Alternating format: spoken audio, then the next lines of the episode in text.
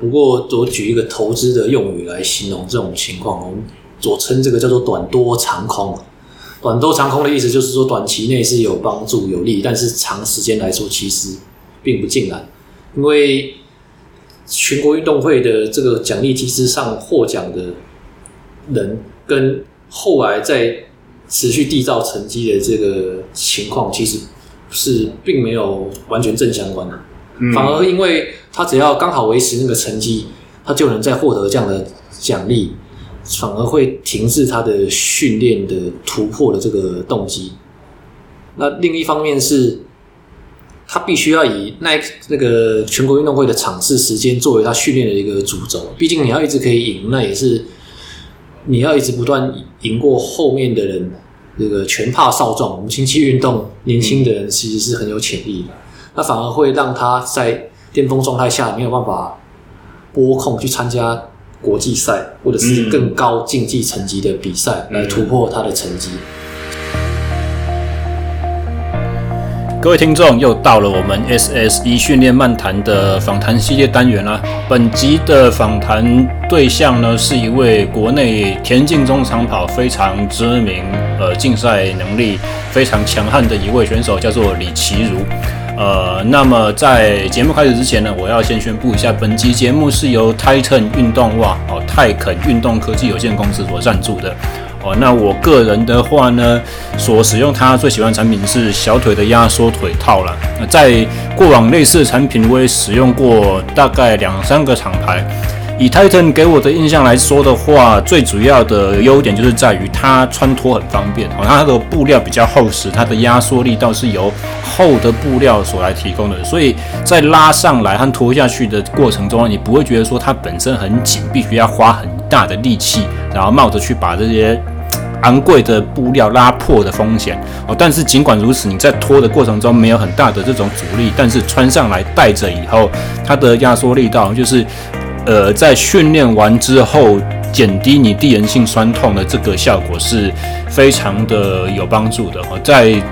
我之前做一些短跑的辅助训练，不管是短跑本身，或者是做一些增强式的跳跃，哦，在训练之后，通常我都需要三个两三天。在这两三天，不是只有没办法做跑的训练，而是甚至是日常生活都有点障碍的情况之下，那么使用了 Titan 的运动腿套之后，就有办法可以让我很迅速的，比如说晚上睡觉穿着戴一个晚上，隔天就可以大概整个症状消除到百分之六七十。所以是一个帮助我无痛训练一个非常有效的恢复工具啊，希望能够把它推荐给大家。那么以下话不多说，我们就来赶快听听看这位人如其名的奇特读书人李奇儒他的训练心得。各位听众，欢迎收听第三季第十集的 SSE 训练漫谈，我是廖教练。本集的访谈来宾是一位人如其名、很特殊的一位人物，他的名字叫做李奇儒。那为什么我讲人如其名呢？因为就是之前看过你的一些访谈节目嘛，然后看过你的一些资料，发现呃，你的想你这位运动员想法非常独特，很有自己的见解，就是呃 很奇特的一个读书人这种感觉。可不可以跟我们的观众稍微、听众稍微介绍一下你的运动项目？哦，大家好，我是齐鲁，我的运动项目是田径中长跑里头的一千五百公尺。那再往上三千公尺障碍，五千公尺，那到这个长距离一万公尺半程马拉松都有涉猎。那当然最表现比较呃接近亚洲水准的是一千五百公尺，还有三千公尺障碍。那廖教练会提到，觉得我谈吐上比较比起一般运动员比较好一些，是因为我没有就读过体育班，就是升学路径都是读普通的班级。嗯，那可以跟我们的听众稍微聊多聊一下，就是田径中长跑的特性嘛。因为大家如果没有参加这些项目的话，可能就说啊，就不就赛跑嘛，多少的长度，训练方法会差在哪边？或者说稍微有点概念的人，从大可能会从前两三年的那个陆豪峰一口气封起来，那他们可能会觉得说，十 K 是一个很入门的距离，那三 K 的话，好像是那种。刚开始还没有什么续航力的人才在跑的距离，那为什么会田径里面会有这种一千五百公尺到一万的？然后一万就已经算长的这种叙述，你会怎么去解释这个项目？对，廖教练问得很好，我刚才有稍微说错，其实从三千公尺障碍这个项目开始就是属于长距离，那这个短啊、中啊、中长、长这些距离，并不是我们用口语来区分的，它是有界定，那它界定的这个范畴是透过你运动所需要使用的能量系统的比例来界定，这样子，那。其实以三千公尺来说，就是不包含障碍好了，纯粹跑就已经是没有办法全程用冲刺。那当然，以民众的角度，大家入门是十公里的路跑，因为他朋友或者是同事间在向他炫耀的时候是讲半程马拉松、全程马拉松跑多少小时多少分，但他们其实不了解，在十公里或者是说一万公尺的这个距离下所使用的能量系统。跟马拉松已经非常相近，都是百分之九十甚至九十五以上，都是利用这个有氧系统，嗯，这样子。所以简单来讲的话，就是跑的速度不一样啊。就是一万公尺、十公里这种距离，人家可以说哦，我是半个小时跑完的，然后你是一个小时跑完的。那如果一个小时跑完的话，均速十可能是一般的水准，三十分钟以内就是非常非常高的顶尖水准了。这样是。这个从十公里来说，就可以产生非常大的差异，就是一般的台湾的业余爱好者跟台湾的顶尖的学生运动员，或者是在全国运动会可以取得前三名的这个差异。一般民众大概在入门可能五六十分，那他有一些业余训练大概可以达到四十分、三十七八分，但是。要到学生运动员的顶尖，甚至是全国运动会夺牌，大约要在三十一分钟以内。嗯，所以一这个已经差距百分之六七八十 percent，甚至差一倍的时间。换个角度想，我们就是就是市民跑者的圈子里面有一些大家向往的神人级人物，那大家最接近所谓田径场正规赛事那种检测，可能就是有点像。台北市可能每个月会办一次的那个五 K 检测，那大家所认识的神人就是说啊，可以跑进二十分钟左右，就差不多是很了不起的成绩这样子。用这个可以给大家去做个参考和想象。对，嗯，在这个公办啊，除了台北市啊，新北市啊，也有一些地方，比如说新庄，他们会办这种市民的测验赛，那已经可以很大程度的给大家了解说，哦，原来。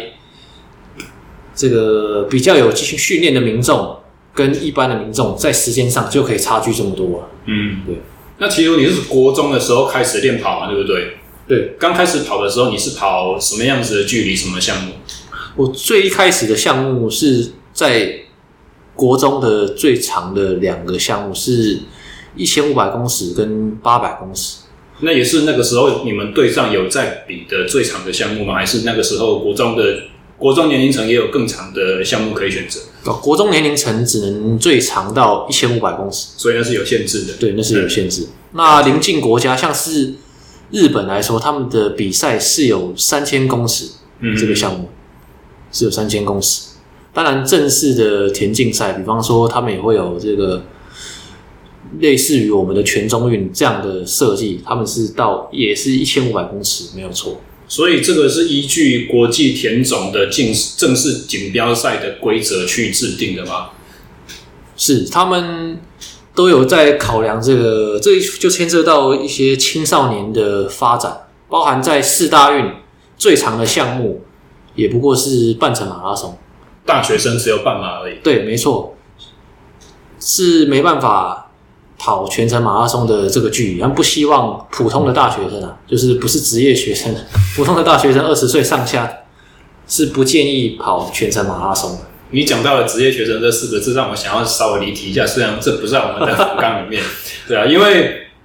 感觉台湾的学制是比较奇特的，就是我们的顶尖选手出去跟外国选手交流的时候，如果你同时具有学生身份，人家问到你说：“哎，你的大学是什么？读什么的？”你会。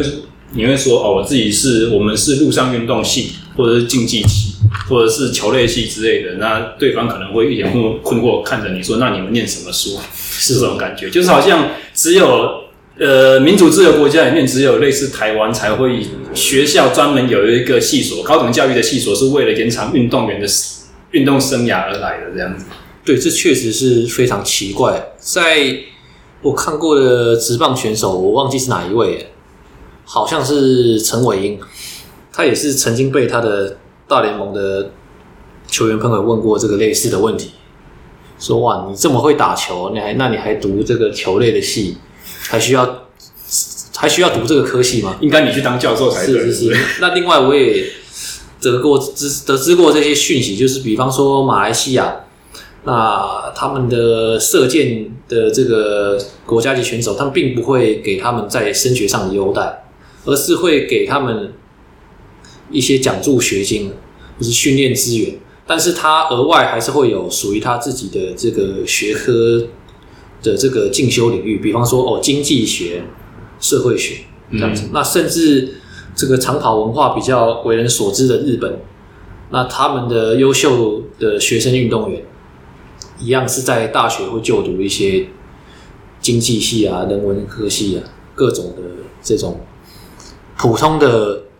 这个学业的进修的路径，甚至是他们会选择不进修大学。嗯，但是直接从高中毕业就到这个实业团，实业团也就是你会有一半的时间在工作，一半的时间在训练的这种机构。所以这个文化在日本是非常普遍的，是吗？因为实业团这三个字我也不是第一次听到了，好像很多项目都有。对，在他们的这个实业团的制度催生之下。他们的成绩其实是相当有竞争力，那尤其是全程马拉松，在以国家的成绩，比方说采国家每个年度的前十笔最快的马拉松成绩来做统计，日本的这个成绩是名列世界的前三或前五，嗯、就是仅输给一些非洲国家，就是只有输给。奥运会冠军或前三名的选手的那些国籍，这样，而且他们不是只有长跑强，几乎只要讲到竞技运动，日本每一个项目都很强。可能最近几年自行车比较稍微 稍微的有一点点示威了，以前都一直都是亚洲最强的强权这样子。所以我常常有个想法，就是说我们在台湾的运动界常常会想到说啊，我们亚洲人条件怎样怎样。可是说到这个，有时候你看一下邻近国家，看日本，他们怎么可以那么强？我们也是一样，黄皮肤黑眼睛，或者是稍微看一下东南亚的，比如说马来西亚，他们的场地的短距离的脚踏车啊，超强，是世界级的等级，已经有世界冠军去看奥运铜牌了。所以从这个角度的话，反过来思考，我们台湾的竞技实力，一定是我们的文化或者是我们的训练方向上面是有可以改善的地方，而不是一直。划地自限说啊，我们就是基因比人家差。是我引用一个我们这个马拉松圈或说长跑界的知名的人物，这个张家泽学长，他最近很喜欢讲，在长跑里面我们有五度，嗯、那分别就是高度、温度、湿度、那态度跟口袋深度。那最重要的就是最后两个，没错。态度跟口袋深度，其实态度牵涉到的就是心理层面嘛，包含动机啊，或是其他的。那口袋深度就可以把前面三个问题都排除掉。对，口袋深度就是负责把你的这些温度、湿度这种属于自然环境的问题都解决掉。那像回答刚才廖教练也提到了，在自行车为什么日本这么的厉害？那也不止自行车，其他项目，那相信就是他们在。态度上跟口袋深度上的琢磨比我们深了，嗯，比我们深。因为我忽然想到一个刚刚开场忘记讲到的，你的脸书粉丝团名字叫做“逐日奇谈”，为什么你会想要选这个典故来当你的名字？哦，这个是来自于那个忘记是《山海经》还是哪里，就是我们成语常听到的那个“夸父逐日”嗯的这个典故。那因为我在高中的时候。我是就读第一类组，那我们要选修的这科目里面会有很多的古文，嗯，里面也有特别介绍过这个夸父逐日的这个章节。那我当时印象很深刻。当然，这个故事有很多版本，有的版本是说他这个是族长夸父，那他是为了将这个太阳寻回，所以要去找太阳。当然也有其他的就是把它定位在比较坏人的这种情况。那但我是采用是比较理想、比较美丽的这种故事的这个方案，就是它是为了族人，因为没有了太阳，他们可能影响到耕作跟这个生活，嗯嗯，所以他必须要有寻找太阳，在肩负起这个重任。这样，那我希望这个竞技生涯不要只是在呃垫高自己的个人利益、名望这些，这个。好像都只是身外之物。那希望我在长跑上面的进展，也有帮助到我们的后辈，甚至是国人对长跑文化的提升啊，了解，其实是未来他们在从事这个运动，可以有更容易得到资源啊，或是更容易从中找到意义。所以我才会在我的粉丝专业上用“逐日奇谈”作为我的代号，这样子。感觉实在是蛮感人的，可是我有一个疑问就是想要提，就是在寡妇逐日的这个预言里面，他最后的下场好像不是很好，他是会跑追着太阳跑，跑到后来就累死了。那以如果以这个故事结局来看的话，你不是有点好像在唱衰自己的感觉吗？是是是，因为我创立粉丝专业的时候也已经有一些年纪，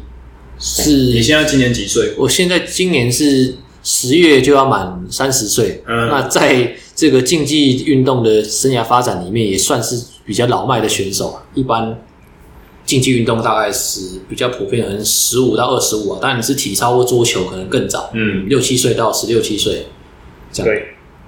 那以过往我们国家的田径中长跑的选手，他们的黄金竞技的成绩，大概是会在几岁的时候？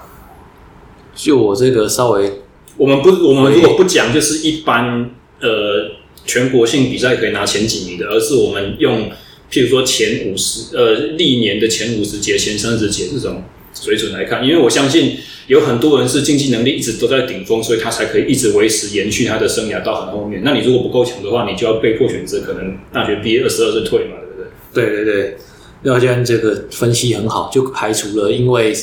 社会因素延长的这个训练寿命。纯粹就这个比较偏向生理学层面，那大约就是在二十五以内。二十五以内。如果你说中长距离，也就是三千公尺障碍以下。嗯、也就是说，如果像我们现在你将近三十岁的年纪，还在国内这个项目一直称霸，是比较不正常、很少见到的事情。是，不过一方面我在国内的大赛，比方说全国运动会，我是没有拿过第一名，我大多数都是在第二跟第三名。当然，我的成绩刚好在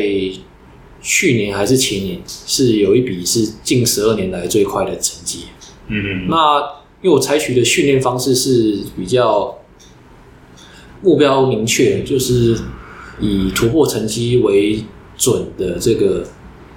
周期来安排。即使到了大赛，那已经离脱那个周期，也就是勉强的比一下。但是并不会说设定为就是整年训练周期的最高方针这样子。嗯，所以就是有点像 train through 的概念这样子，就是那个重要比赛，如果是在你关键的训练期间，你不会特别为了这一场就把你训练量减低或者是强度去做任何调整。对，没错，因为成绩的突破其实是真的是天时地利人和才有办法达成。那。有的时候身体的健康很难刚好出现在，或者说维持在你你训练的这个强度的巅峰的时候，嗯，因为很常常在训练巅峰的那个时候，你马上就要受伤，或者你马上就要生病，这当然也跟一些免疫力或者是说你身体的恢复机制有关系。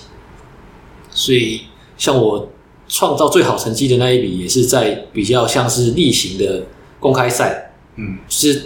那场比赛跑出那个成绩，并没有任何的奖励机制，但是是有达到人生的一个里程碑，这样子。就是我觉得这个是一个非常重要的东西，因为像国内的运动员，一般来讲的话，我们会非常的去追求，比如说全运会的奖金，或者全运会如果有连霸奖金的话，就更好了。看你在哪一个县市，所以呃，很多时候一些公开锦标赛，据说自行车啊，我我讲到自己的项目实在是有点。有点心痛，因为像我们每一个项目的单项全国锦标赛，应该就是那个项目最辉煌、最顶尖的竞赛。可是，在我们自行车的项目的话，很可能就是因为它不是以县市为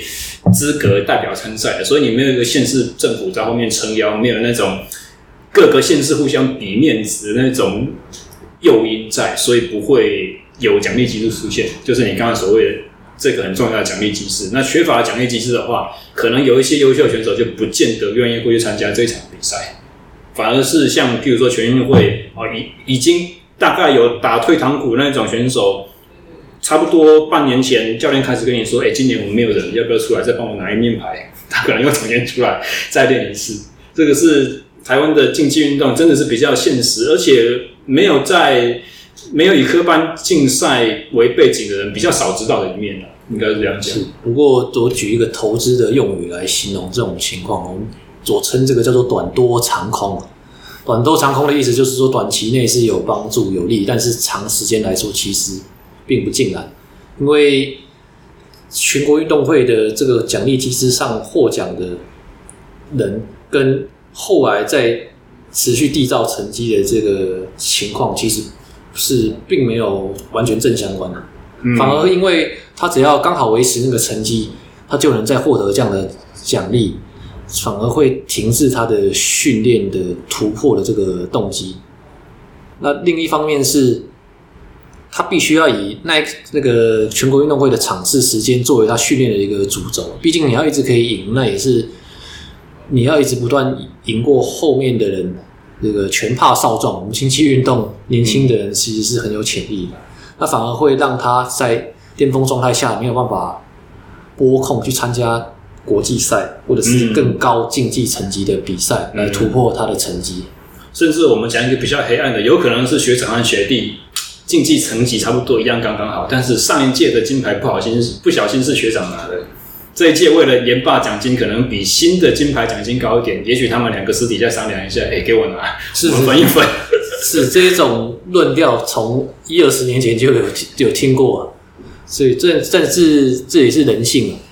倒也不能苛责，那也正因为在这个口袋深度上的不足，才会衍生出这样的一个发展。对，因为在我们的国家，竞技运动真的是不容易讨一口饭吃的。那呃，我想要，因为我们刚才的话题已经慢慢有聊到训练这一块了，所以我就想请教习主一个问题。但是这个有可能是我有会错意，有听错。就是之前我听你一些访谈的印象是说，你好像讲到一件事情，是你的训练很少单次持续跑超过三十分钟。这件事情，对，在我创下我的生涯最佳成绩的三千公尺障碍跟一万公尺障碍的那个时候，都还是很少单次跑超过超过三十分钟。但现在接受访谈的这一刻，我已经换了一个方法，不是用那样的方法。嗯，对，因为也有收听过廖教练的节目，那里面也有提到，在这个间歇训练的使用上，其实它的距离总量只会占。训练量的百分之二十，嗯，这样。那在我过往上的比例是有点跟这个稍微有些出入，所以我的间歇训练几乎天天都有。嗯，那所以比重上，也许跟轻松跑的距离是四比六。那不过想不好意思插个话，想必你做出的这个调整，应该不是在听到我节目之后才改的吧？因为我们也是新进才认识而已。你是什么时候做出这样子的改变？是发现受伤的频率变高。哦，然后想要改换一下训练结构，因为强烈怀疑是两个方向，一个是身体无法在这么密集的高强度刺激中恢复，第二个是身体已经不是最一开始训练，或者是说在突破成绩的那个当下的状态，就是说不管你是归咎于老化或是运动伤害，但是我的健康度已经不是一百 percent 已经下降，所以无法再用。这种经验式用过往的成功经验持续复制，然后再求后续的突破，就是这个方案已经不行，就推测是这两个方向的问题。嗯，我看你在国内一些比赛的代表单位一直都是龙山训练站，这个就是你国中的时候那个学校所成立的基层训练站，对不对？对，那就是我在我的启蒙教练的服务单位持续训练，所以就持续沿用这个单位的名称，这样子。所以意思就是说，你的训练的一些时间上面的安排，可能会跟跟国中刚开始练田径的小朋友差不多，包含就是强度课表的频率啦、次数啦之类这样子。应该说，教练所采用的这个结构会有相似，嗯，但后来也有一些的更动。因为随着原先是青少年的运动员嘛，我开始在那个龙山国中训练的时候是十四岁，嗯，那一直到现在，这个生理的年龄已经是当时的多了一倍，嗯，那也像刚才上述讲，不管是因为老化或者是运动伤害，已经没办法再用，呃，很线性的思维来建构这个训练。而且从这个角度来想的话，其实就可以说得通了。因为你从国中时代开始，青少年的时期就是最需要速度和强度的刺激，这是一个方面。还还要生理发展的黄金时期嘛。然后另外一方面来讲的话，那个时候的小朋友其实没有很高的身体的表现能力。也就是说，我如果真的一个很超的课表把你抄下去的话，以小朋友的能力，他没有办法挖一个这么深的坑，可以让自己跳，然后跳下去爬不出来。那当你竞技能力到了一个水准以上之后，你每一次做强度给自己的破坏都比小朋友还要高很多，所以自然就是，诶，以前年轻时候小时候还可以用的那种方法，那现在可能就没办法用得上，有一点这个方向，不知道你觉得有没有 sense？有有有，这个让我想到，在训练中我们常会用这个自觉运动强度。嗯嗯，那你小朋友不可能，你叫他完成一个自觉运动强度十八。的运动，他就真的用十八，那他可能大概十四、十五。简介一下这个强度量表，它是从几分到几分？它是从六分到二十分，那带对应的也大约是心跳六十下到两百下每分钟。那当然，这个跟、哦、这个跟你的意志力有关系啊。我们简单来说，是跟意志力有关系。因为一般来讲都是问你说，你觉得几分累？非常累，快要不能承受了，那个叫做十八和二十。是是，那也有简表啊，就是一到十分，嗯，一到十分。但是这个分数主要就是一个你自觉自己认为当下的那个情况，所以比较精的人他会回答比较低分。那同样的训练他会做得更认真，对自己的伤害也更大。没错没错，比较 精的人就会容易在那个当下。会回答出比较低分，而且他会更倾向于有意愿去承受更痛苦的训练。那当然有利有弊啊。有利就是说，你接受到的生理刺激越大，那你当你只要恢复过来，你得到的增益进步效果就更大。但同时有可能你在过程中产生运动伤害的机会是很高了，因为我们常使用一种一个叫做最适训练区间的一种概念。嗯，那它。提到的，不管是训练量或是强度，它是有一个节制，就是说，你如果凡事做到满，那你可能就会消化不良。嗯嗯嗯。那你如果是饭吃八分饱，在运动在训练上，你可能相对可以顺利进步。嗯、这样子。嗯、那刚刚讲了说，是当时受访的时候，那个时候很少单次训练超过三十分钟。那现在的结构，你以现在正规训练来说的话。可能不是现在，因为现在情况很奇怪。在三级警戒发布之前，你单次最长的训练时间是持续多久？呃，会到九十分钟，或者是说是二十五公里。嗯，二十五公里。哇，那从这个二十五公里这个数字，大家就比较有概念，因为可能呃，业余跑者、运动爱好者，他概念上面的 LSD 训练，长时间低强度有氧训练，可能是两个小时起跳。所以，当他听到九十分钟的时候，应该会觉得说：“嗯，一样还是很短啊。”啊，是。可是问题是你九十分钟是可以跑到二十五公里这么多。对，那你周跑量呢？周跑量一个礼拜大概会累积多少公里？所以警戒之前会九十公里左右。哇，很高。对，九十公里。但我并不是最高的。据我的了解，其他的这个朋友。跟我差不多水平的，他们大约是在一百二甚至一百五十公里。同一个项目吗？中长的项目？哦，当然他们的比赛会距离略长一点，他们也会比半程马拉松，嗯、甚至到全程马拉松。但是他的最优表现项目跟我的项目是相对较接近的。嗯，就是他即使他虽然有比到全程马拉松，但他们的最优的项目是在场地赛的一万公尺以内到三千公尺障碍。这个区间。嗯，那他们的训练的总总距离是比我在瑞长一些。了解。那我有其实另外一个问题想要请教你，就是说，呃，刚才我们稍微有讲到了，就是。以生理的角度来看，训练不同的身体能力有不同的黄金时期。然后你也说到了，就是像比较呃先进的国家，像日本啊，它的呃年纪比较轻的时候，正规赛事的总距离是不会长的。也就是说，我们不希望太早进行太多的长距离或高量的训练，这样子的产生。那从这个角度的话，你又在国内的这个场地赛的这个圈子跑了这么多年。呃，你会不会有一种感觉，就是说我们的选手在青年或青少年层级的时候，他所展现出来的竞技能力都是世界前排排名前面的，很 很具有好像世界水准的感觉，到后面都没有这种状况。呃，其实好像在蛮多项目都有被讨论到。不晓得你对这种事这件事情的看法如何？是，我觉得强烈怀疑啊，是过早进行专项训练中的。这个高强度训练，而且它的值当然是不用质疑，一定是很高了，否则它怎么可以出产出可以击败世界列强的这个成绩？那但是量的部分也超过了一个青少年的这种普世价值使用的方法，就他可能使用的已经是成年人的训练量，就是吃苦当做吃补，啊，让他可以短时间内达到这个成绩，但同时呢，也损害了他在心理层面上。对于日后在进行竞技运动的这个动力，那也损害了他的身体，造成一些伤害，使得他在这两三年的黄金表现高峰之后，他就身体状况下滑，也即使给予相同的刺激，他也没办法再进步更多。嗯，你刚刚提到了一个，就是说过早进行高强度训练，但是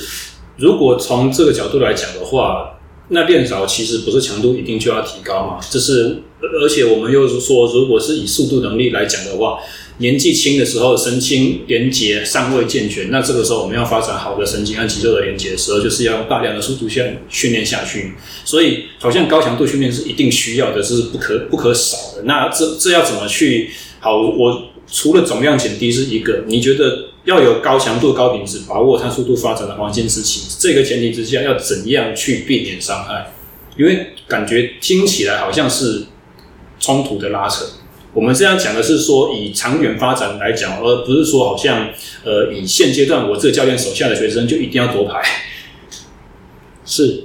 在我的理解的话，应该是要以建构，比方说活动度或者是敏捷性这两方面来辅助他的这个专项训练。那另外就是你在做这些提升。最大力量也好，速度也好的训练当中，你所使用的媒介是什么？啊，一样是要提升呃爆发力啊、弹性，可能是用增强式训练啊，嗯，或者是用一些改善神经控制的训练。那你也一样可以采用压很重一 RM、三 RM 的重量，甚至说一样是训练重量，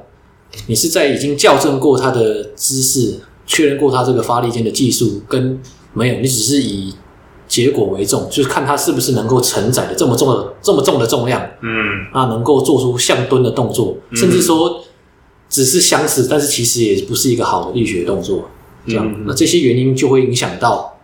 这个选手日后的发展，这样子。那讲到重量训练，你在你日常的训练里面这一个环节你是有放的吗？那如果有的话，它的呃。呃，进实行的方式大概怎么样？可不可以跟我们描述一下？过往都是执行比较是循环式的，或是成力量耐力，嗯、就是可以，比方说十五下为单位啊，三到五组啊，编排四五的动作，嗯，这样的形式，嗯，那当然在近期，甚至是这个部分拿掉，那我是做到专业机构，比方说红绳，或者是说。有接触过，呃，发力、呼吸训练的核心的这种系统，嗯，这样子。比方说，像硬诺吉，那也是一个训练机构，嗯哼，那我的训练师有在那边接受训练过，那他也是过往也是从事过竞技运动。硬诺吉应该是国内比较少数很早期就开始用呃所谓功能性训练或矫正训练的思维，在用在运动员身上的一个机构。对，因为我发现力量耐力固然很好，但是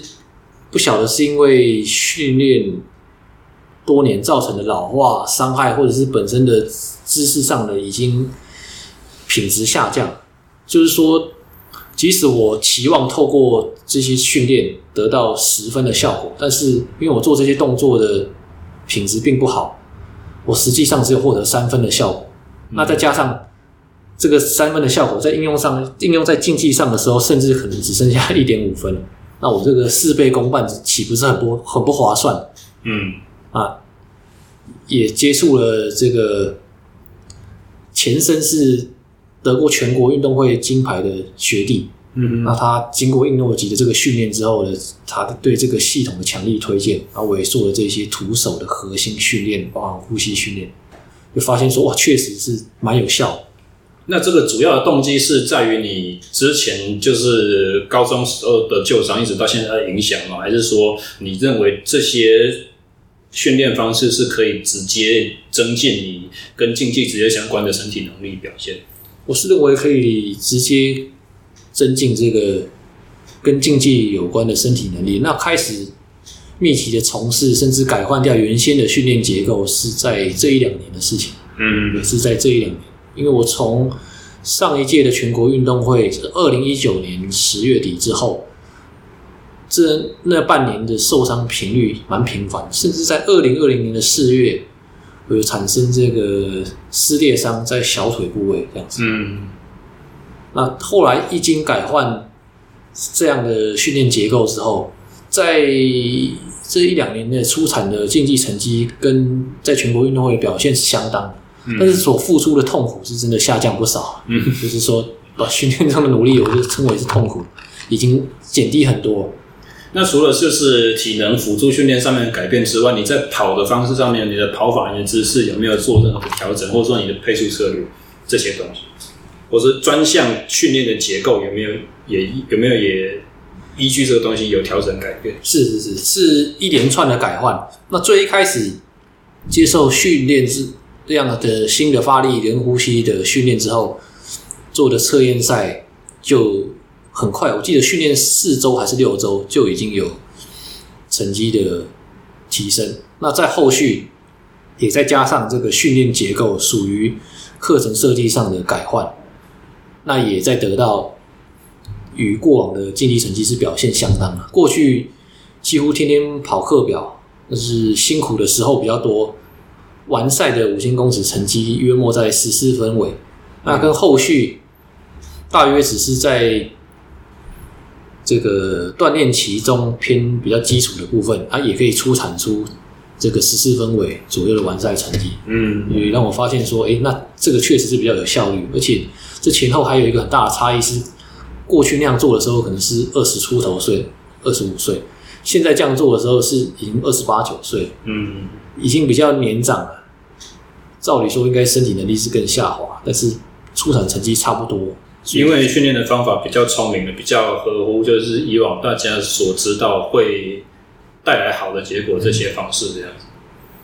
那呃，我想回头去请教一个问题，就是你刚刚有讲到说，大概前两年从从上一届全运开始一直有一些伤痛。那你运动员生涯最受过最大的伤，应该是高中的时候吧？一直一一度让你中断了你的运动生涯。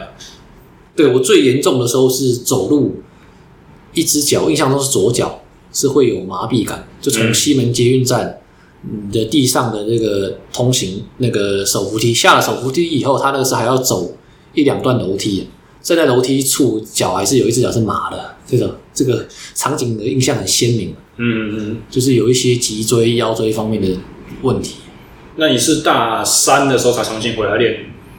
对，大概间隔了两三年，十七八岁的时候中断，间隔两三年之后再持续训练，这样子。你症状发作没有办法训练停掉，训练停掉之后，这个症状是持续多久才好起来？还是一直到你重新复出之前都是还是有一点点障碍？大概中断一年一年半，它就有逐渐好转。嗯，但是我觉得影响到需要中断的，好像还是心理因素居多，就觉得说那个当下已经把自己弄得已经哇残破不堪了，嗯，心态上已经怯战，趋向逃避，也没办法再持续。包含从后续的了解，就会想，哎，如果当初积极的复健，应该可以缩短这个再重新训练的这个时间，那也可以再获得比现在创造生涯最好成绩的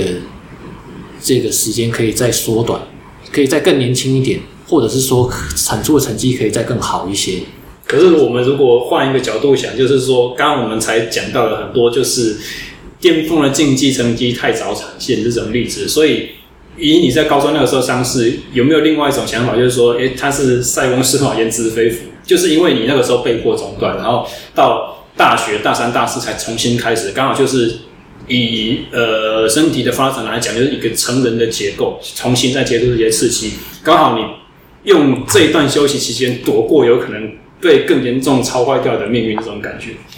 那确实如这个廖教练所言，如果当初持续，有可能那一下被打倒了是永没有办法，永远没办法再站起来的这种伤痛，因为蛮频繁的这个学生运动员的退休时间点，大约就是在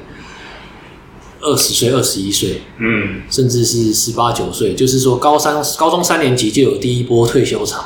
那大概在大学后段会有第二波，少数撑过这两波，当然是像我们访谈前面所言的，他的竞技成绩已经在国内名列前茅，他会有相对应的一些社会跟经济的支持。嗯，那那除却之外的，大约在前两波退休潮就离开。那我的那个时间点是在高二的全中运之后。也也印象中也是那前后就有一些症状，嗯，所以倒也不是符合第一退休潮，因为第一波我所演的话，应该是在高中三年级，就是感觉好像哎呀毕业了，一个阶段到了，或者是哎我成绩好像快要到顶了，上不去了这样的。对，我只是在一个常规的那个高中的第二年训练中比赛中就发现哎产生这样的情况，啊选择不再进行这个专项训练这样子。那你大学重新回来练，当然一个很重要的前提是就是渐进式嘛，不能一口气就栽进来，重新用正规训练起，这个就尝试我们大家知道。但是看你的故事，我发现一个蛮特殊，就是你回来之后第一个重点准备的项目是三千障碍，为什么会是用这个项目开始呢？这当然是一些呃竞技跟经济层面的考量，因为这个项目是。所谓的叫冷门的项目，嗯，就是冷门项目可以称作是各个不同项目之间，就有的项目比较冷门。那跑步、游泳、呃，球类相对是比那些冷门的更热门，但是这些运动项目里面又有更为冷门的选择，比方说一百一十公尺跨栏、四百公尺跨栏，这相对都比一百公尺跟四百公尺来的。没那么高竞争，投入的对手较低，应该说总参赛人数就会较低。对，那我已经跟我退休那当下，这个还持续训练的这些伙伴们，已经差了这么多年的努力。嗯嗯，如果又回到原先的项目跟他们竞争，那当然是不堪一击。嗯，所以算是策略性的给自己选择一个比较有点像蓝海车蓝海的这种项目，让自己可以。很快的从训练的过程中找到进步，然后维持训练动机，这样子慢慢用这种方式把自己练回来。是说简单坦白一些，就是比较容易得到回馈，正向的，比较容易激励自己可以再努力，较快看到成果。但是要在从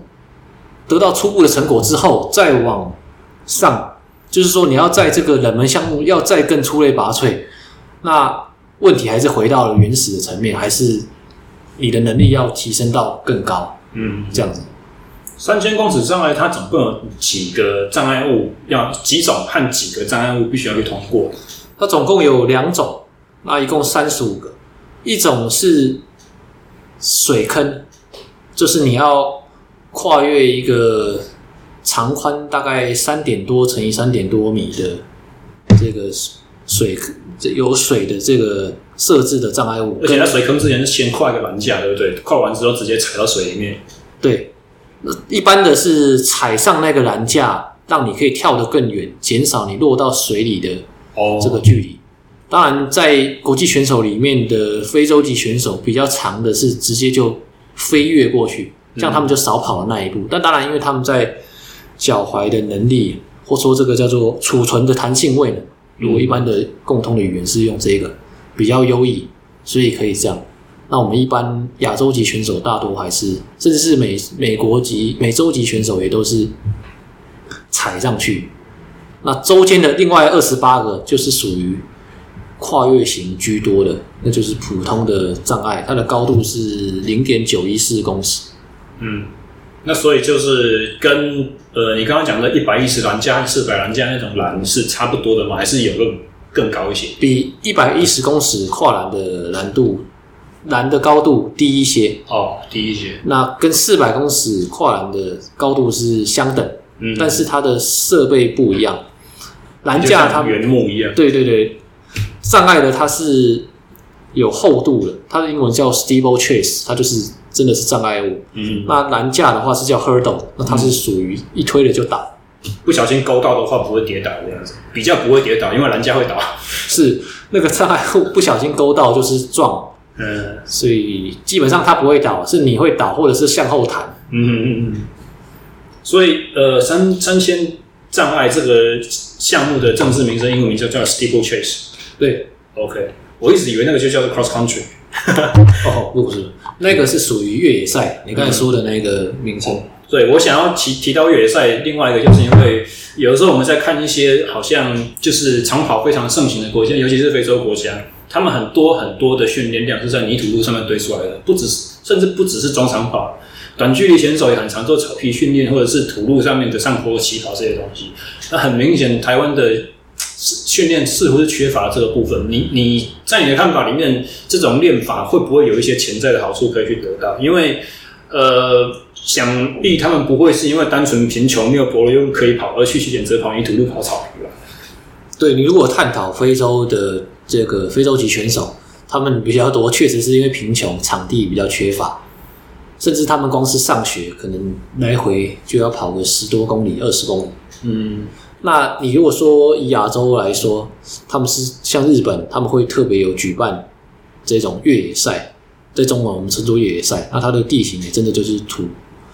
土质的，甚至草地的路面。那中间有很多的这个高低起伏。那这一方面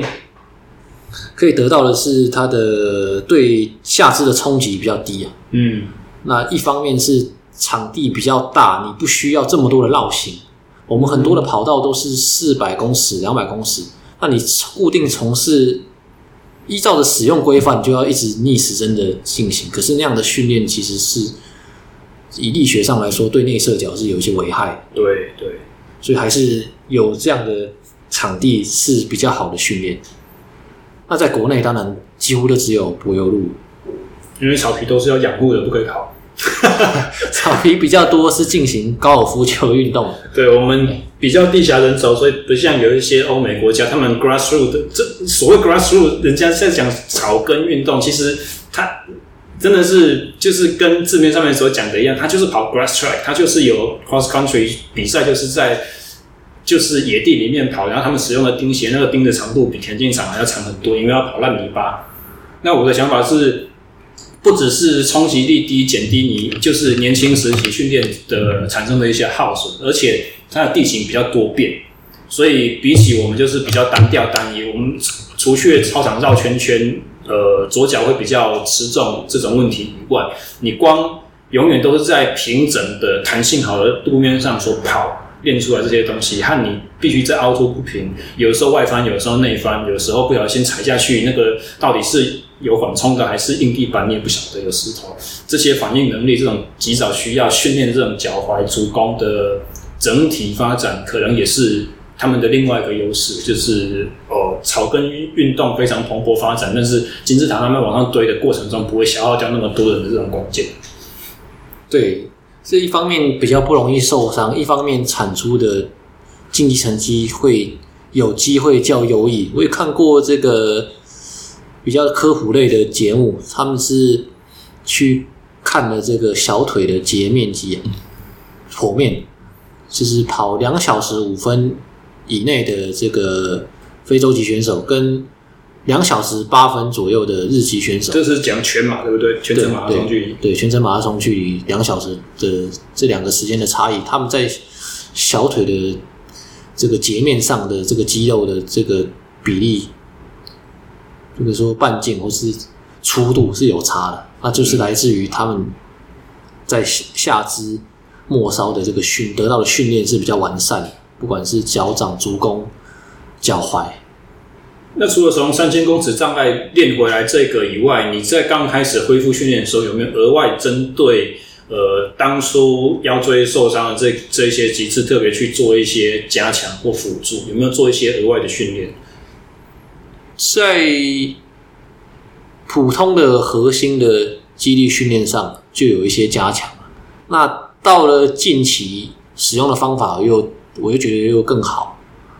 因为我参考了一些这个有一本书籍叫做《身体的立体结构网络》，它是来自于一个名医林两传所撰写的书籍。那它这个系统下做出了一些放松，很有效，立竿见影。那只要在你训练后越快的时间内做好放松，那就减少了你在。我再一度因为这种腰部不适而影响训练比赛的这种因素，几率也大大降低。所以，通常你训练完之后，所有使用的放松的手法或工具会是哪一些？还是你会不会使用一些辅助性的，譬如说按摩油啦或软膏这些东西，去帮自己去加速你的疲劳恢复？过往是有，那现在越来越降低。那即使是有用，也是用一些比较。不化合，比较不化学的，就是可能精油啊，或者是萃取物较天然的这个凝胶。比方说，那个有个品牌叫魅风，那它的凝胶是不错，它是西班牙进口的这个品牌。那多数我是使用物理性的方式，是用滚筒跟按摩球，嗯，这样子。那主要就是按照了特定的顺序来放松。这个肌肉，因为像我刚才提及的那个中医师跟他出版的书籍，他是提倡这个筋膜啊，或者说肌肉的放松是有这个整体性的跨关节层面的问题。嗯，那你按照特定的顺序的话，可以将你这个放松的，或者是称为还原，把你身体还原到训练前的状态的这个程度，可以把它加大。嗯，所以你是。所有的训练课表做完之后，都会放一个放松的 session，还是你会有专门就是恢复日，在那一天会做多一点，然后训练就做少一点，或完全不练这样。每天不管是强度的训练日，或者是轻松日，只要在跑后，都会先做一轮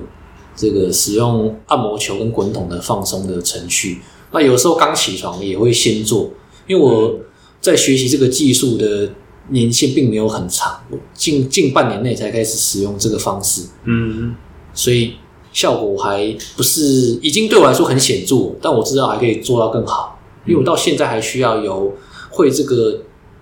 技术的这个呃是训练师或者是防护员协助我放松，嗯，那如果我自己放松的话，大概可以达到这个他人协助的这个百分之三十左右的这个效果。三十，那还真的不够。对，百分之三十就是我每天做一到两回的放松，还是会稍微累积一些训练后的不适。但是那还是很重要的基本功啊，因为毕竟当你去找专家协助的时候，他就少做一些事情，他所需要的就是更专针对性的那比较大范围的问题，你都已经自己先解决掉了。对，那主要也是因为我在。这个足弓上应该是有一些先天上构造上的不利啊，因为我的脚是比较低足弓的，如果放在地上的话是几乎看不到这个足面，那、嗯、这样在训练上又更容易累积疲劳，在这个胫后肌甚至往上蔓延到膝关节。你有发现过这个问题是从小就有的吗？还是某一天忽然就注意到？啊，以前小时候有没有？不是不知道。结构是先天就比较多这个倾向。这也就是说，并不是一开始就严重到完全不能跑，不然过去训练的那些成绩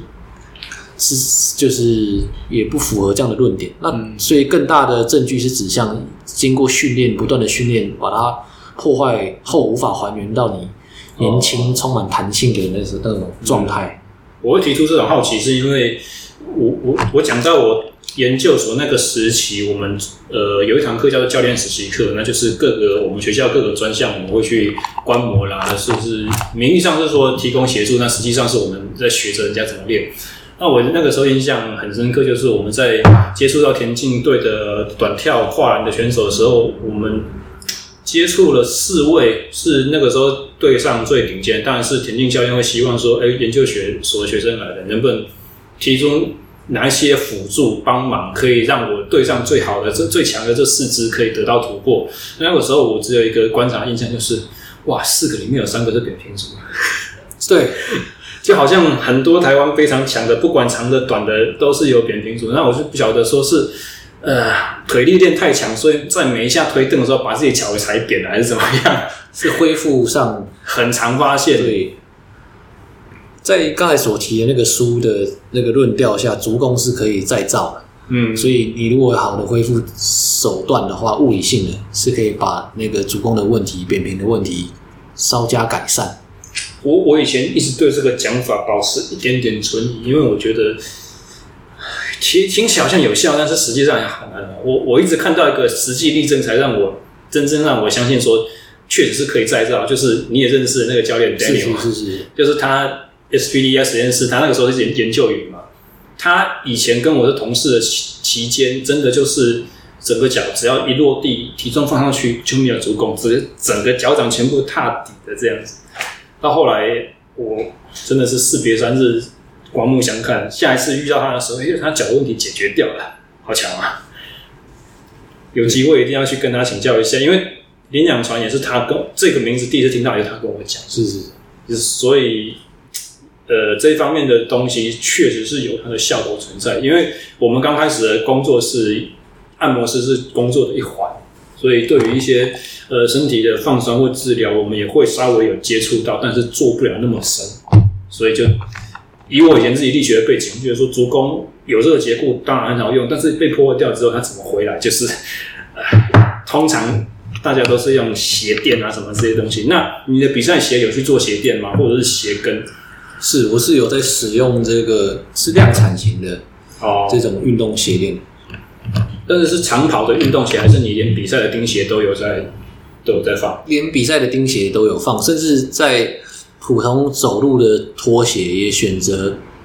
有那种足弓支撑的，嗯，的这种厂牌的鞋款，这样子，那就是。这是这是一个治标不治本的方法，那代表我的足部的状态已经非常差，没办法接受普通的赤裸的把脚放到地上。那当然，后续在我提到已经使用这个方面的恢复之后，已经好转很多了。嗯。那我们提到你接触 SPDS 实验室前一阵子，呃，你在国内的竞技成绩一直有起来，那也在一些呃访谈里面或者新闻稿里面有提到说，你现阶段在使用低氧训练或者是超体温恢复这些东西，为什么你的训练里面这么频繁的使用低氧训练？那你在低氧场里面你所做的课表大致上是哪几类？可以跟我们介绍一下？是像低氧训练，它牵涉到的范围其实蛮广，就是说它。可以影响到竞技成绩提升，到底是为什么？的原因蛮多的。那其中有一个我觉得是很关键的，是它相对容易的去改善了你在台湾这个环境的训练的温度问题，还有疲劳恢复的问题。因为像温度，在夏天你要解决，我们并没有室内的训练场。去室内顶多就是使用跑步机，嗯，但是跑步机你要可以跑到一定的强度，设计出那样内容，其实有它的难度，嗯。那第二个就是刚才说的是温度嘛，第二个是疲劳的问题。这众所皆知，你要训练耐力运动，需要最显著改善的就是心肺功能。那心肺功能在我们切入深一点，其实就是。耐力运动就是立腺体功能，嗯，这个功能越好，那立腺体功能代表就是你做一个动作，你可以反复收缩的那个能力。因为长距离耐力运动是需要你不是要出很多力，但是你还可以出一定程度的力，而且很多次非常久这样子。那在低氧训练中，针对这两点的训练，它就很有效益。一般你要即使你控制好这个温度的问题，但是你使用的是长氧环境，你必须要跑非常的多。比如说你做的间歇训练，你要到了后三分之一，才真正让你吃到这个训练的效果。你前面只是把你弄得累了，肌肉也累了。但是在低氧环境里面，你一起跑，就在一个海拔三千公尺的三千八百公尺的环境，你的使用的氧气的浓度就已经很低，身体就进入了那样的状态。那再接受反复的这个课表刺激，使用的多数都是蛮短的间歇，比如说三十秒。哦，这么短，甚至六十秒，那速度有每秒六公尺左右，六三十八六六三十六，二十一点多公里，快二十二公里的时速。每秒六公尺到每秒六点六公尺，相当于四百公尺六十六秒到六十秒，这边是最广泛使用的训练。那这个强度计量是怎么去定出来的？是依据你在场上跑的表现吗？还是你的预计的目标配速，还是什么东西？我们会先做一个，这个是一个叫做二道式的乳酸的浓度跟你的能力的一种检测，就是在长氧的跑步机上，然后分别跑每秒从二点五公尺一路跑到每秒六公尺，每个阶段跑五分钟。那同时会采测你的血液。看血液中的乳酸浓度的这个测试，经过这个测试以后，再依照测试的结果，那换算出你应该跑什么样的速度。换言之，就是不同程度的人经过这个测试之后，即使后面跑的训练结构一样，我们都是跑哦三十秒九次，两分钟十几次，嗯，但是我所跑的速度是根据我采测的。这个血乳酸浓度，那他跑的速度是根据他采测的血乳酸浓度，透过这样子，那所以这个能力是当下能力，嗯，对，你的当下能力来作为这个训练的强度指标。不过听起来三十秒这么短，而且你刚才说你在做二到四的时候，你是跑到每秒六公尺左右而已。那在低氧舱里面，你就是用六这个速度，所以听起来我听起来比较像是直接用增阶训练所完成最后一节这个速度，也就是说你可以。耐得住五分钟的这种运动强度，就直接当你的负荷剂量，以这种方式下去去刺激你全身性缺氧，是最有效的这种感觉。所以也刚好可以跑完那个六点零的那个速度，因为它的检测方式是会从二点五开始，其实到那个时候已经有已经是经过三十五分钟的跑，嗯，那再跑最后五分钟，其实也蛮疲劳了，嗯，也蛮疲劳了。不过，呃，虽然低氧训练这个机制，它到底为什么会作用，我有一些程度的了解。但是我想要从另外一个角度去故意丢一个问题给你，让你我们反向思考一下。也就是说，因为正常环境的氧气浓度是二十一帕，为什么我们要进入到一个氧气浓度只有十三帕这个环境？就有点像是我们在跑步的时候，我说我脚步沉重，那怎么让你脚步轻快起来？先叫你背一个十公斤重的背包负重去跑。然后跑完了之后，好像背包拿掉，身体就减轻了。这种好像利用不利于自己的环境，去先把身体上面的压力增加，然后在这种不利于你运动的环境之下，强行的去给予一个很高的负荷。概念上听起来是好像有点违反直觉，就是说你怎么会去做一种好像给自己扯后腿的事情呢？所以这个细究之下，会觉得好像有点不合理。但是想其他场景，比方说我们看的。那种武侠类的电视剧啊，或是大家看到哇，少林寺练功、劈柴挑水，嗯，那这样的概念来引入，就会相对比较直观了。我们就是透过目标是希望可以产出更好的水平，你要用更快的速度跑一样的距离，或是跑一样的速度可以跑更远的距离，所以必须让你这个能力得到增益。嗯，那能力增益就是必须要先让你这个身体。得到讯号说，哦，我现在这个能力不足，我必须要生产更多。得到这个讯号之后，身体生产能力这个给予相对应的能力增长，就可以让你应用产出更好的成果，这样子。所以你一次做低氧训练的周期大概是多长？譬如说几个礼拜，然后总共会做几次？哦，我这中之中换了很蛮多种方法。嗯，最一开始的时候是每一星期跳天的三次，所以比方说每星期二四或每星期一三五，嗯，进行低氧训练。那一次大概会维持六周甚至八周。哇，那很长的耶。然后再有能力检测或者是比赛，嗯，那之后再持续的这样做。那也有改换到最近三级警戒前是每两个星期连续的两天，嗯，这样子的方式，就是在在那两天内接受了那种高强度的刺激，对身体施加说需要增强的这个讯号。嗯，那经过那两天之后，再回到长氧环境做维持强度的训练，嗯，就是。期望可以有一个向上适应这样子。嗯，那你之前六到八周那个过程中有安排哪一周是比较减压的吗？譬如说只练一周，或者是就是正规训练，就是跑一样课表，但没有进到低氧场，还是说六到八周全部都是就是你刚刚讲的二四一三五这种安排？对，六到八周全部都是连续的这个强度，而且会适应了之后。马上出产，在这个训练过程中，因为训练过程中也会采血乳酸，嗯，那这个教授就会再把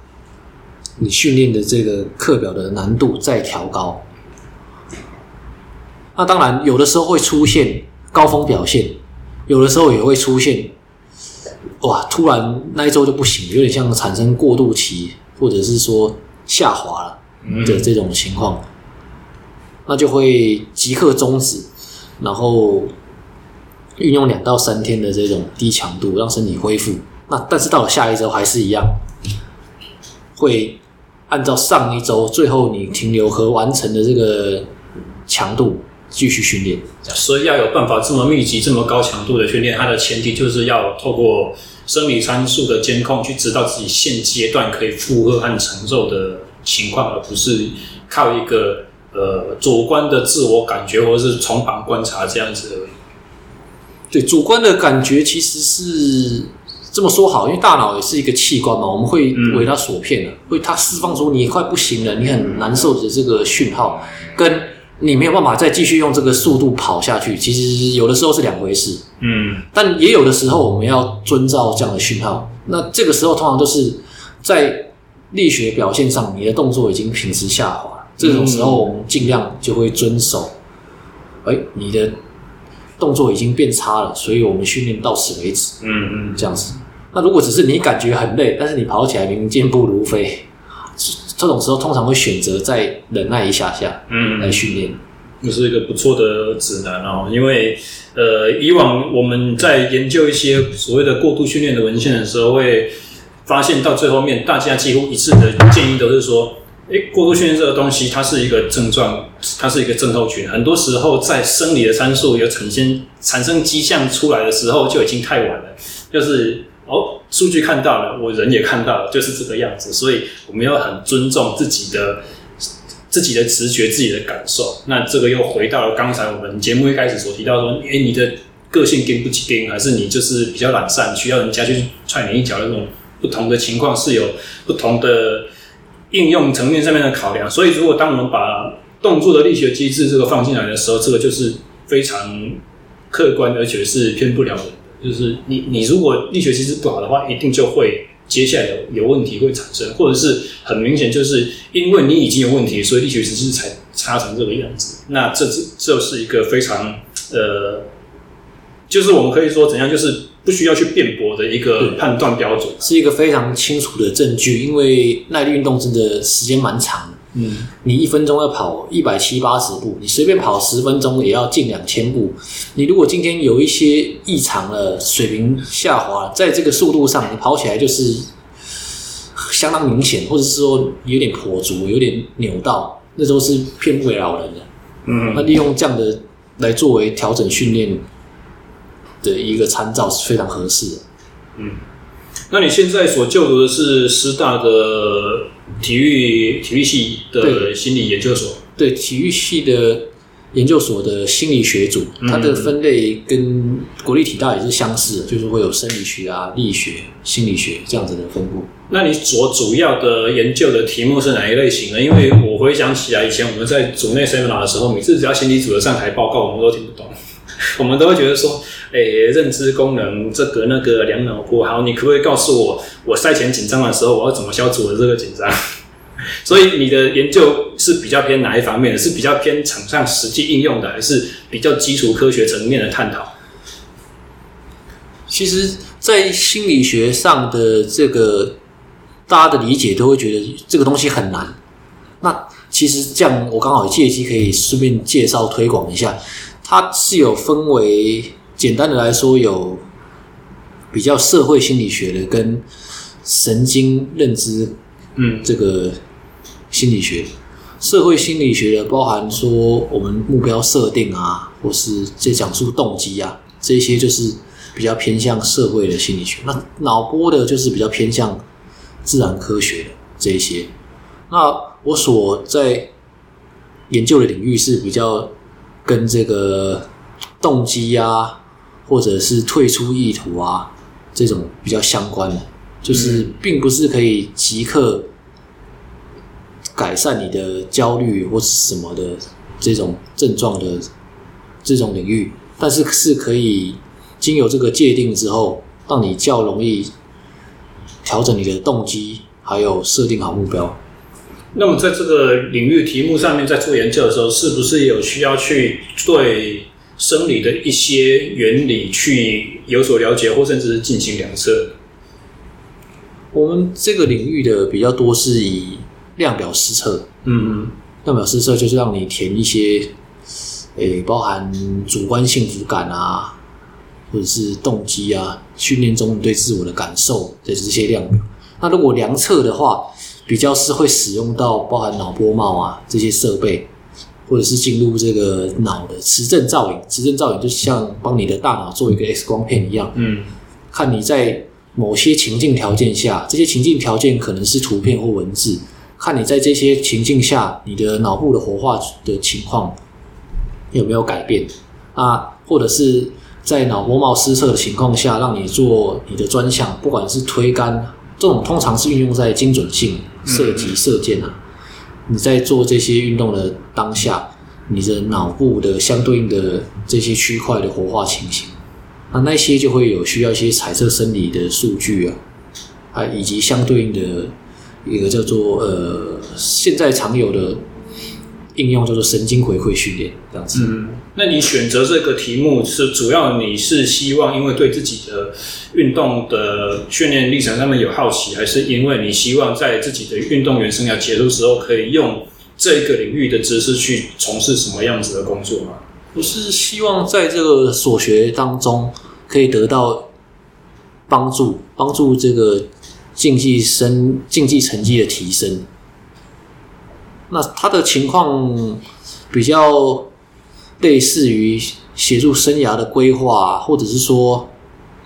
界定你的目标设定、改善动机，这这个层面上。比方说，我们可以探究到青少年的运动员有可能会造成他想要退出了、他倦怠了的这些因素是什么？嗯，那你就有可以去避免掉这些因素的机会。这个有点像是我们在研究怎么样投资才会成功，或者是我们跟一般的商业人士的差距是什么？他们用什么样的方法？透过这种推论来得到跟成功的这个距离的缩短。啊，这个是在竞技层面上的应用。嗯，那我所图的是这一个，所以进入到这个心理学的组来做进修。你现在自己目前有在带其他的选手做训练吗？我有透过线上做一些青少年运动员的咨询，嗯，但这个部分是没有收费，就是作为一个提携后辈回归社会，嗯。那我有在指导的部分是针对社会人士，嗯的这个团体课指导，或者是甚至是一对一指导。那在你所带的这些客户过程中，你会不会把现在所学的东西去应用在这些这些客户群身上？那如果有的话，呃，你的使用方式是怎么样？你是有办法去把他们好像分类哦？这这一类人适合哪一些方法？那一类人适合哪些方法？或这一类人比较需要照顾？另那一类人的话，他动机本身很强，不太需要这个这这个地方特别反省。你是怎么样去使用你的所学？会，其实。在青少年来讲，哈，他们多数遇到的问题是，已经濒临一个倦怠，他有可能要退出，或者他在快要转换，他有可能快要不再进行专项训练，他要转换跑道。嗯，那如果是社会人士来说的话，刚好，诶、欸，这个部分有点相反，年轻的学生运动员是水平很高。竞技水平很高，运动能力很好，可是他们已经心里不太喜欢这件事。嗯，那社会人士是他们的身体甚至体态可能不太好，但是他是非常热衷这件事情，甚至愿意支付不少的这个学费，然后来学习跟从事这样的运动。嗯，这样，所以在应对上当然是有所差异，但是共通点的都是人都是需要鼓励的，嗯，人都是需要认同的。如果可以。协助他归纳影响他无法持续进行，或是影响他无法进步的原因有哪些？那你从中稍微改善了一两项，那因为改善一两项以后，他得到的这个结果对他来说就是一个正向的回馈，嗯，那就已经高度的提升了他可以继续下去的意愿。那你有没有碰过那种就是一头热永远都冲冲冲的那种学生，结果变成反倒是教练需要帮他踩刹车？会也会也是会有啊。但是那种还伴随着其他的危险，就是他的热情是很高涨的，那他一下这把火就燃烧完了，嗯，所以有可能他就会突然哪一天他就丧失了这个动机，所以反而是要注意这个部分。跟另外一个是他因为像教练提到了，他的刹车已经是一个失灵的状态，那他可能就会做出一些危险的训练，或者是在我们看来已经不是训练，他那个是在残害自己的生命，嗯，这样子。那你我们节目刚开始的时候提到，你已经今年十月就会满三十嘛？那接下来如果希望就是延续你的运动生涯的话，将来你会不会有往更长距离去发展的这种打算？是的，我在规划上是会比这个全程马拉松，那也当做日后的一个专项训练的一个目标。那现在都还在逐步测试阶段，因为像节目稍早提过，我在。过去的这个生涯最佳成绩的表现的时候，是很少跑单次超过三十分钟，就是说连轻松跑都不会跑三十分钟。那这样子突然转换成一个完赛时间就要两小时多的一个项目，其实是相当危险的。嗯，不管是呃对骨骼、肌肉方面，甚至是对内分泌。嗯，都会有所影响，所以我在在逐步测试。但是我做到二十五公里之后，我们就面临三级警戒，现在真的是不太容易训练。所以你今年其实已经正在转的过程当中了。我今年在做的方式是，呃，因为我还希望可以把握这个青春的尾巴，嗯，突破这个一千五百公尺的成绩，嗯，这样。所以我即使把距离拉长，但是我并不在这个长时间的。运动中施加过高的这个强度，因为如果我在这个时候施加很高的强度，在长距离跑，对身体就会释放说我需要增强这方面的能力的讯号。但是这方面跟提升这个一千五百公尺的能力是有可能产生一些拮抗跟冲突。嗯。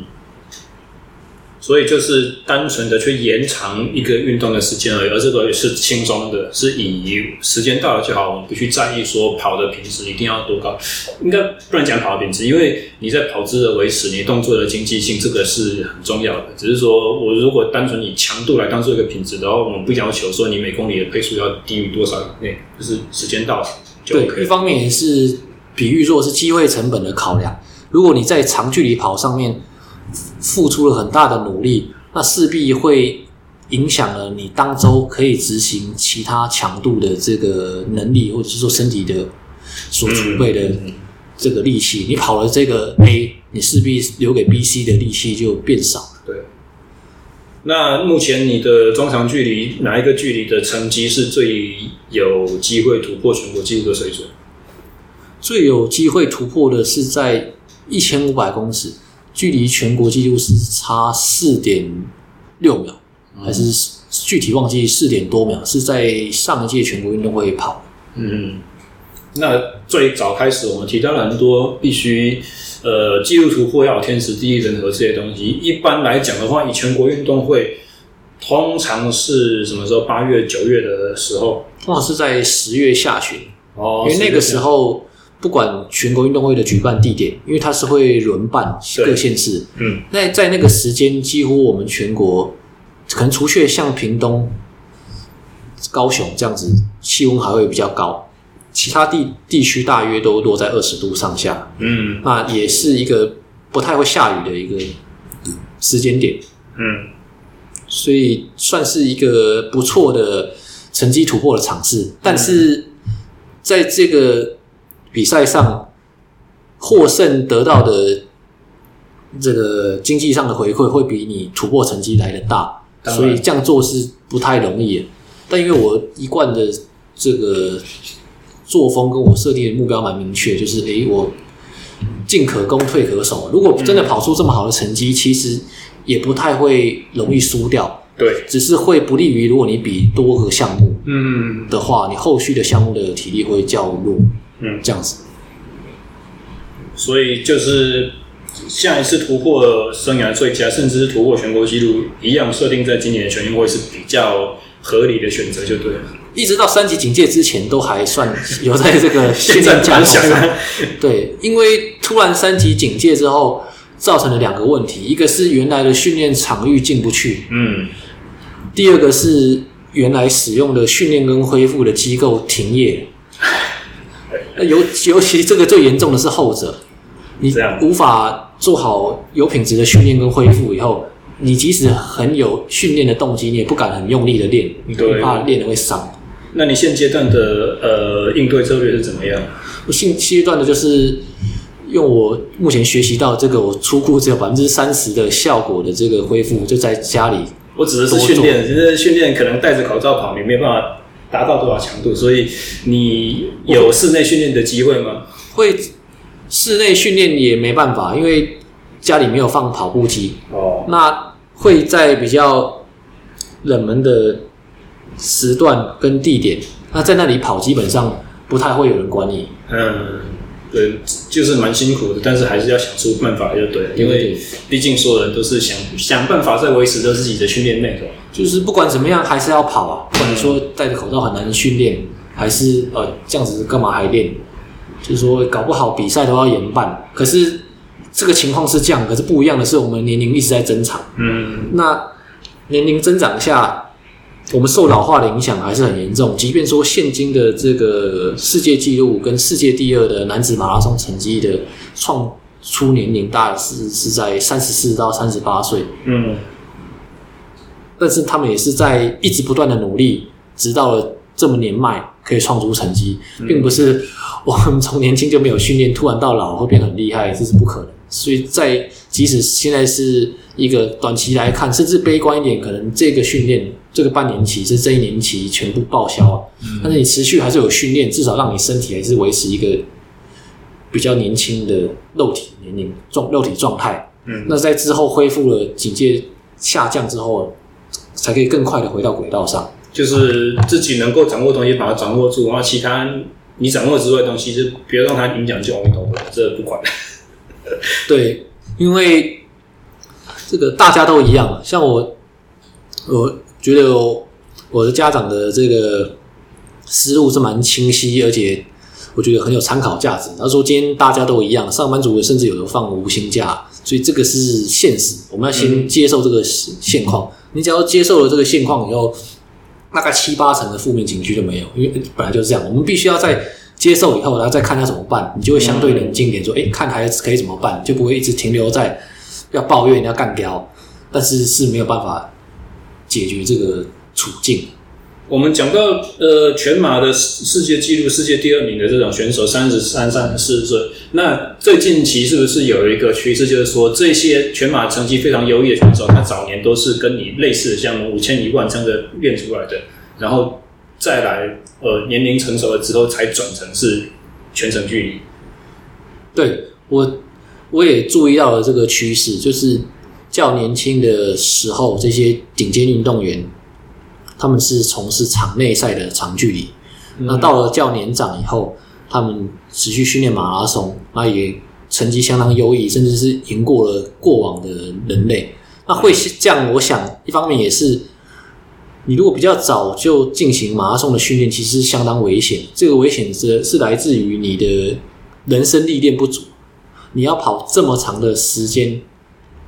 其实真的是很容易受伤。嗯，即使你是在。已经拥有相当多的资源，因为即使是在都是非洲选手，有人是可以如常青树般，不仅成绩进步，也可以维持他的头衔。嗯，那个那也有人是昙花一现，突然旋风式的席卷了杜拜马拉松，或者甚至是呃短暂维持过世界纪录，但是很快的就没有办法持续进步。所以我觉得这个运动很特别，因为他用一个肉身跑这么久。那包含平常的练习也要很久，那又要跑得很快，那你对日常的作息啊，对自己的掌握，从饮食、睡眠，一切都要非常的高，才有办法维持说很健康，而且成绩提升很长时间。嗯，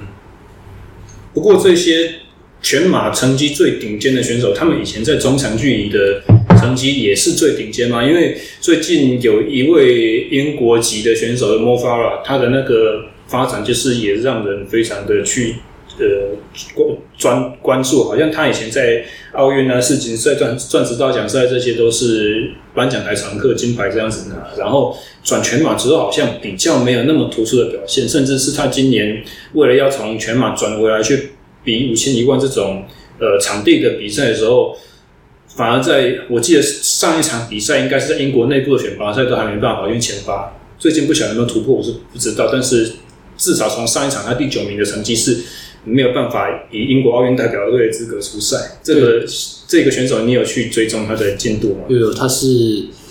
两届世锦赛的五千跟万米的冠军。嗯，那他原先是规划，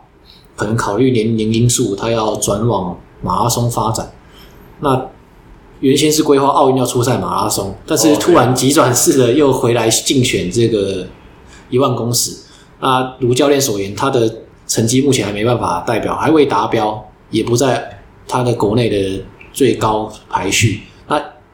此刻他还有一些脚踝的伤势，在上次比赛之后有试出这样子。嗯，所以是可以从这种特例去得到一个结论，就是说，你如果在场地赛的五千一万是最顶尖的，也没有办法去达到说。转成全马距离就是一定也是一样精英层级的这种保证吗？还是说我们也许就是把它当做是一个比较时运不济的特例来看？那大趋势是这样子，我们就还是一样，早年的时候先把五千一万这种，虽然它也算是长距离，但是它毕竟所需要总训练量没有那么长。那早年在你竞技呃年龄往后推之前，大概二十五、二十八这个时候，先把这个能力预备起来，对往后长远发展成全马还是会有优势的。对，是会有优势的。如果按照理论上来推论，你在较短程一点的长距离项目、场地赛的项目，甚至在一千五百公尺，嗯，你的能力越好，对于你的长距离赛事、更长距离赛事、半程马拉松、马拉松是有帮助的。但是它却不是一个完全画上等号的事件。我想，也许是训练的方式，因为他在场地赛的五千公尺、一万公尺，甚至是中距离一千五百公尺，可以有好的表现。他的训练结构是针对该项，但是到了马拉松之后，他要如何将在该项目上的优异成效转换到更长距离的训练？并且保留这个效果，其实是有难度的。嗯、那我最直接想到的就是跑步的经济性。也许他在做这些场地赛的五千一万公尺的训练是很有效益，也很有效率。但是现在变成马拉松，他原先的长距离跑，可能跑十六公里甚至二十多公里，他可以维持很好的动作跟这个既定的配速。可是到了需要维持三十公里的时候，他变成没有办法，嗯、甚至他的训练拉长以后，他产生的一些生理回馈，或会失眠啊，或者说他的激素都被打乱了，嗯，那造成他没办法把他的场地赛成绩如公式套用般套用到这个马拉松的表现上。甚至光说我们身体所应用的能量系统，你在五千一万的时候，你烧碳水化合物就可以 cover 掉了。结果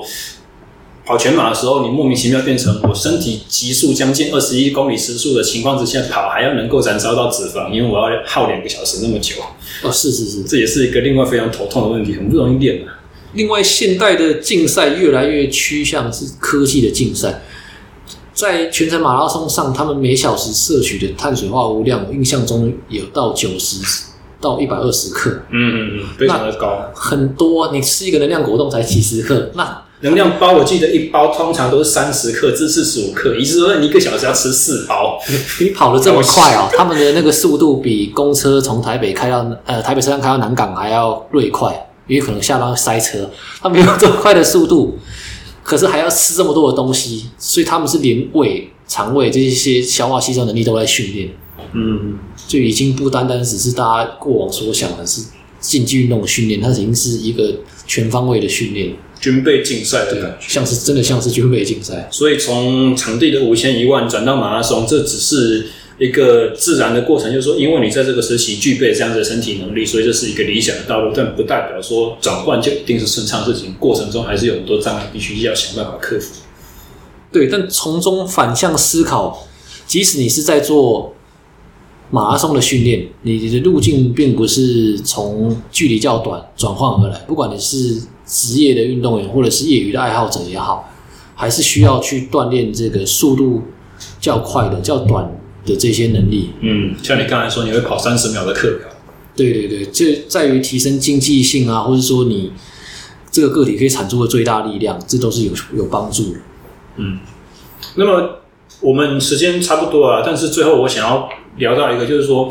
我们作为竞技运动员，除了就是呃，大家都梦寐以求、希望有的职业市场，或者像日本的实业团一样的制度，就是你靠着你的竞技能力，你有办法去养活自己。除此之外，有另外一个我觉得蛮重要的角色，就是身为运动员是一个说故事的人。你就是用自己的这些历程，去让一般竞技成绩可能没有这么高的人，甚至是可能从来不竞赛、从来没有从事身体活动训练的这些人，都可以从你的故事里面去得到一些启发。那在我们现在这个呃资讯很发达，有很多的社群媒体啊、网络架站，或者是像我一样，就是用 Podcast 这种管道，呃，传递想法和思维很方便，但相对的，大家的选择也很多哦。你一个个体就不容易突出。如果是以这种前提之下，呃，作为一个专业的运动员，你的看法，你觉得要用什么样子的方式去有效的去提升自己的曝光度，提升自己的品牌形象，甚至是最重要的，就是把你的呃，在我们社会里面的圈子里面认识可以突破到我们的运动圈以外，呃，不是只有田径的人知道李奇儒，不是只有有在练比赛、有在参加全运会的人知道李奇儒，而是说有一点好像。福原爱在做家电广告一样，打开电视广告看见我们就知道他是谁。你觉得这种个人品牌的呃形象的营造，需要用怎么样子的思维和策略来去进行？对，我想这个关乎于是，不管是说性格也好，或者是说有一句成语叫做殊途同归，就是当你将竞技的这个历程，你把你的故事演绎得很好的时候，那这个很好，并不竟然代表说你的。